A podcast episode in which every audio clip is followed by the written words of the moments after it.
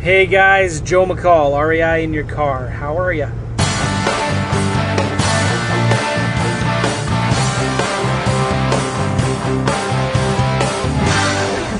Man, it's a beautiful day. It's about low to mid 80s, partly cloudy, partly sunny, and loving this. Driving right now to a Panera so I can get some work done and go get a massage. Yeah, that's crazy, huh? You know those like Massage Luxe, Massage Envy places where you subscribe and you get, you know, a certain number of massages a month? So I've been doing that for about a year and I probably have like 15 massages built up. So um, I had an appointment today that was canceled, and someone just said, "All right, well, I'm, I'm just going to make an appointment and go." But anyway, I got to get some work done at Panera because my internet is crapping out on me at my house.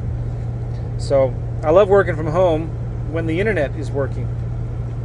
So one of these days, maybe once Google gets their balloons that are flying in the sky, or Facebook is doing their drones, and they can get them over suburban western St. Louis, I can get some high speed internet. But anyway, I wanted to talk about lease options. Lease options. You know, I love lease options and I'm starting to like them a lot more. Like when I first got started, I just wanted to tell you a little bit about my journey on how I kind of discovered lease options and why I like them. It was about what was in 2002, 2001. 2001, I my wife and I just bought our house like about 9 months earlier in Kansas City and my company that I was working for transferred me to Bakersfield for a quote unquote two week assignment to help them finish up this job. And that two weeks turned into two months. And my wife and I had only been married like about a year. Man, it was horrible. I was gone for two or almost three months, maybe, and um, hated it. So, but because of that, and Bakersfield, by the way, they call it the armpit of California. uh, for good reason. Just, I'm kidding. I'm sorry. Anybody that lives in Bakersfield. I used to live there when I was a little kid, like one years old, and I lived there a hot summer in 2001, 2000, and uh, it's crazy because it's hot and it stinks. So that's that's Bakersfield for you.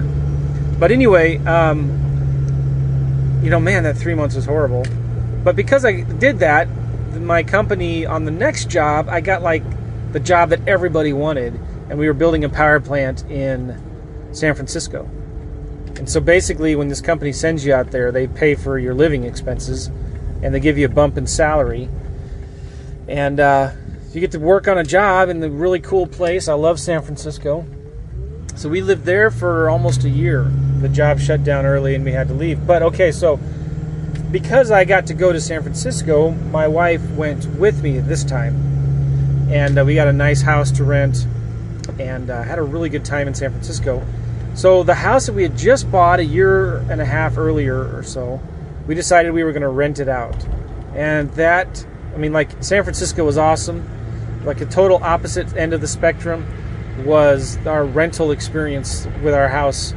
This was a house in Kansas City, kind of in a work, good working class blue collar neighborhood. I think we paid eighty-five thousand for it. Today, it's probably worth probably 100, 125,000 maybe.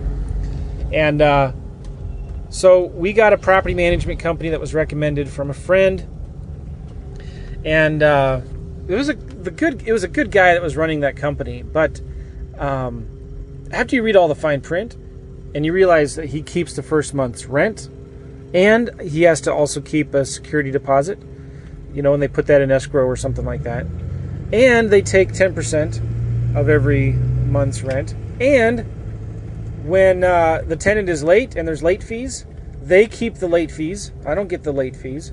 And if I decide to sell the house, I have to give them 6% commission. it's like, well, whatever. I didn't realize how much of a pain in the tush that would all be. But so I said, fine. I signed it, and they got a tenant in there. And uh, this tenant was a uh, horrible tenant and they I, maybe it wasn't maybe the tenant wasn't horrible. It's just the house was horrible. I remember when I bought the house, man. I I had I was totally clueless on anything on how to fix anything, and I had a good friend who taught me. You know, took me to Home Depot, and and really basically taught me what tools were like what the important tools to get, like what a wrench was. he made me get a DeWalt drill, one of the best tools I've ever bought, and uh, so like I started figuring out how to fix things. You know, I replaced a toilet, I replaced and fixed a garage door opener, and the basement was flooding, so I learned how to fix and replace the sump pump, and um, we even replaced a shower and um, replaced some walls and some leaks in the roof and I became quite the handyman at this house. Well, I didn't think it would be that big of a deal to have a tenant in there, but the tenant, everything that could possibly break would break. The tenant would call at least twice a month for something to, to be fixed. And I don't know, mortgage payment was $800 or something like that, but that was a lot of money for me back then. I think my starting salary was 50 grand. Um, and I'm, and I'm also, I, you know, I was getting a lot of my living expenses covered, but it was stressful, and every month the tenant was late, and I would have to pay the mortgage payment before I got the rent. Um, the mortgage property manager kept all the late fees, and it was stressful just getting the calls all the time is something that had to be fixed, and then the rent being late. So I was being baptized by fire or in fire, whatever it's called, um, on my first rental property. I did all the wrong things. Well, um, after about a, a year, we.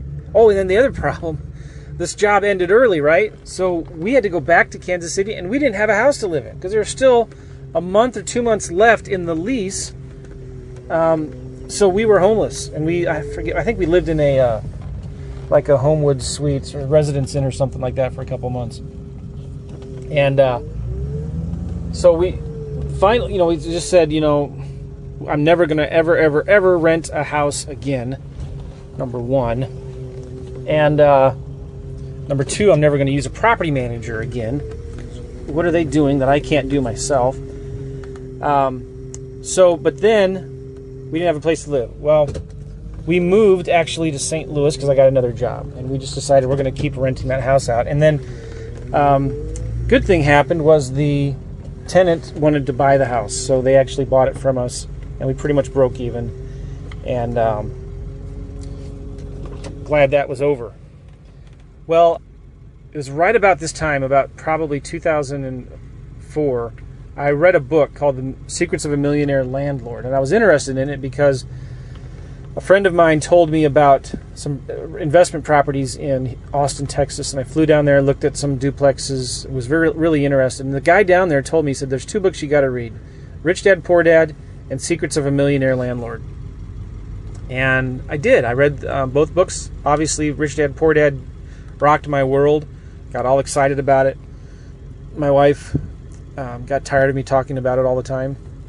And then uh, I, the book Secrets of a Millionaire Landlord by Robert Shemin.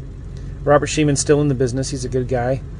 Um, really was awesome. And um, he had a chapter in there about lease options, and talked started talking about the advantages of lease options. And one of the things that really piqued my interest was when he said that when you get a tenant buyer in the house, they tend to take better care of the house than a regular tenant would because they want to buy it. And they're responsible for the day to day regular maintenance and repairs. And I said, What? I did a double take. I read it again. Um, I remember looking up on Google or Yahoo at the time and looking up lease options, and I went to the bookstore and got all of the books I could find at Barnes and Noble on lease options. Went to Amazon, I think was kind of starting to get big back then, and found some other books. So, man, I started getting really interested in this. Give me like you can t- you tell me you can tell me that I can get a tenant buyer that won't call me three four times a month with some stupid faucet that's leaking that I have to fix and replace and I don't have to. I can get the tenant to fix this stuff, and I don't have to pay a plumber. I remember I paid this plumber seventy-five dollars an hour to fix something in the bathroom, and uh, so I thought, man, this is really awesome. And I bought Wendy Patton's books on lease options. I think I bought her course, and uh, became really, really fascinated with lease options. And then, sure enough, I started buying houses, And uh, I won't go into uh, the the particular houses that I bought because I bought them all wrong. I was buying them counting on appreciation. This was 2005, 2006. I was counting on appreciation and I was ignoring the fundamentals of cash flow, et cetera, et cetera, et cetera. Um, it was funny. There's a really good book called Rent, uh, Buy Buy Low, Rent Smart, Sell High. Everybody should read that. Buy Low, Rent Smart, Sell High. And I'm thinking about turning that into a podcast series. Um, just doing a book study on that. It was written in 2003, 2004, and I, I don't even know what those guys who wrote it are doing anymore these days. But really good book about finding good properties. And they talked in there about the fundamentals buying at at least 15 20% equity, making sure there's at least a few hundred dollars in serious net cash flow, not gross cash flow, net cash flow, and then selling them on lease options.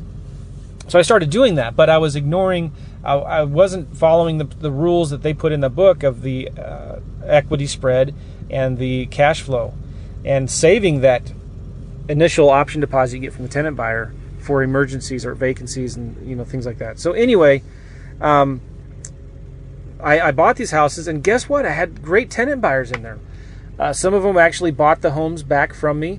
Um, I had to evict one or two, but you know, I had about 13 homes that I bought at that during that time frame. But the amazing thing was, of all of the homes that I had, I didn't have.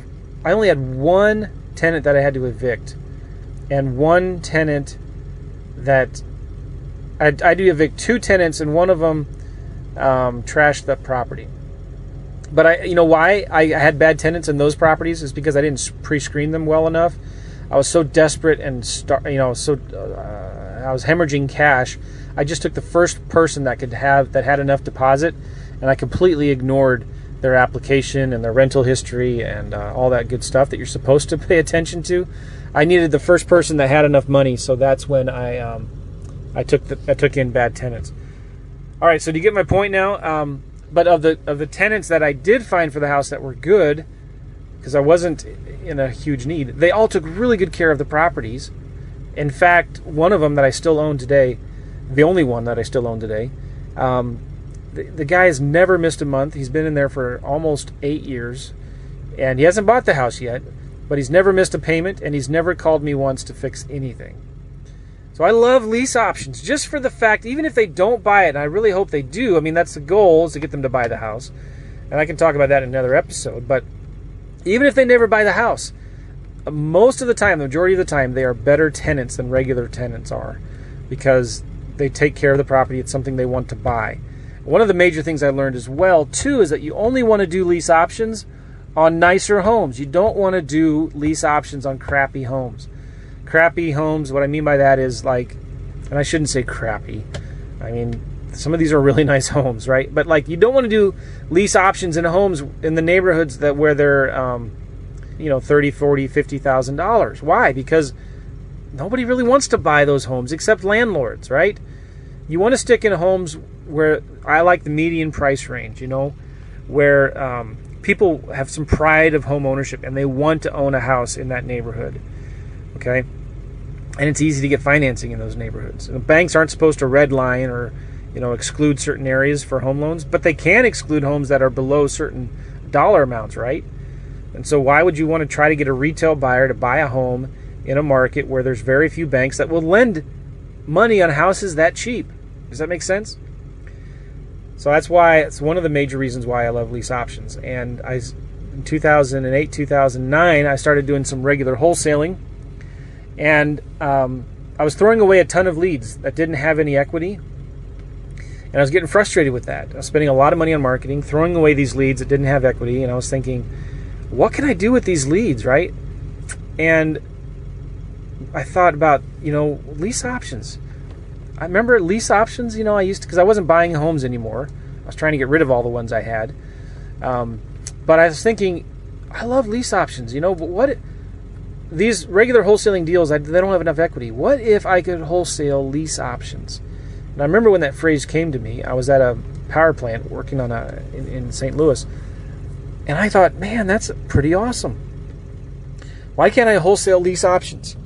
And um, so I started on my journey. It took me probably six, eight months to figure it out. and uh, started flipping lease options. And within about three months of wholesaling lease options or doing lease option assignments, whatever you want to call them, I quit my job. I was making more money doing that part time while I had my full time job than I was in my job. And I was doing an average of three to four deals a month. And I didn't have all the money that I wanted to have saved in the bank before I quit my job, but I was doing enough deals consistently over the last three months that I felt comfortable enough. I knew I could do it. And uh, my wife was on board as well. And it was really cool. You know, one of the first things I did is I hired a coach right after I quit my job. And I paid this guy, I forget, maybe $3,000, maybe $5,000. And uh, I actually spent, I went down to um, to where he lived, and I spent a day in his office. And um, I came back so excited because I saw this guy and what he did, and I thought, man, that's not, there's nothing special about that. like, if he can do it, I can do it, right? And sometimes that's just what people need, right? They need to see somebody else doing it, and they need to see, you know what? If that guy can do it, I can do it too. It's not that hard. All right, so I hope that uh, helps you a little bit. I just wanted to, to, tell you my story about why I uh, got interested in lease, lease options, why I started doing them. I'm going to be talking more and more about lease options. I'm just looking around thinking there's not many other people teaching lease options right now. There are some good people that are teaching lease options, some really good people. I'm not bashing anybody that is, um, but on a, a, big scale like there used to be, uh, Wendy Patton's not really teaching them much anymore. Um, Claude Diamond's not really teaching them much anymore. Um, and there were a few guys back in the early 2000s that were teaching a lot of it, and um, they're kind of they're not around anymore, or maybe they've just moved on to other things. But lease options is still kind of for real estate, still kind of my first love in business, and um, so I'm going to be talking more about that because I think this market right now is really really prime and is ready for some lease options. There's a lot of leads that people are throwing away that don't have enough equity. The days on market starting to creep back up. Homes are staying on the market longer. And there's a lot there's still a lot of buyers right now that want to buy a house but can't. And there's still a lot of sellers that want to sell a house but can't because they don't have enough equity. Um, maybe they just bought their house a year or two earlier and uh, they can't afford two payments. They just got a job transfer. They can't afford two payments. they can't afford to, they can't bring any money to closing to pay a realtor or commissions to sell the house. They don't want to be a long distance landlord. But guess what? Lease options might be the best alternative for them. So, anyway, I'll be uh, talking more about that in the future. Hope you guys are doing well. Um, listen, if you want to get some help with lease option coaching, uh, go to coachjoe.net, coachjoe.net, and fill out a uh, booking form, whatever it's called, like an application thing, and we'll get on the phone either you and me or someone from my team will get on the phone and talk and talk, kind of like a strategy session, kind of figure out where you're at and uh, what you really um, you need right now in your business. Maybe coaching isn't what you need right now, but let's get on the phone and talk about it. My coaching program is very affordable. CoachJoe.net, and uh, good. That's good. I better get going now. I'm at the uh, Panera place and I need to uh, get in there and get some work done. See you guys. Bye.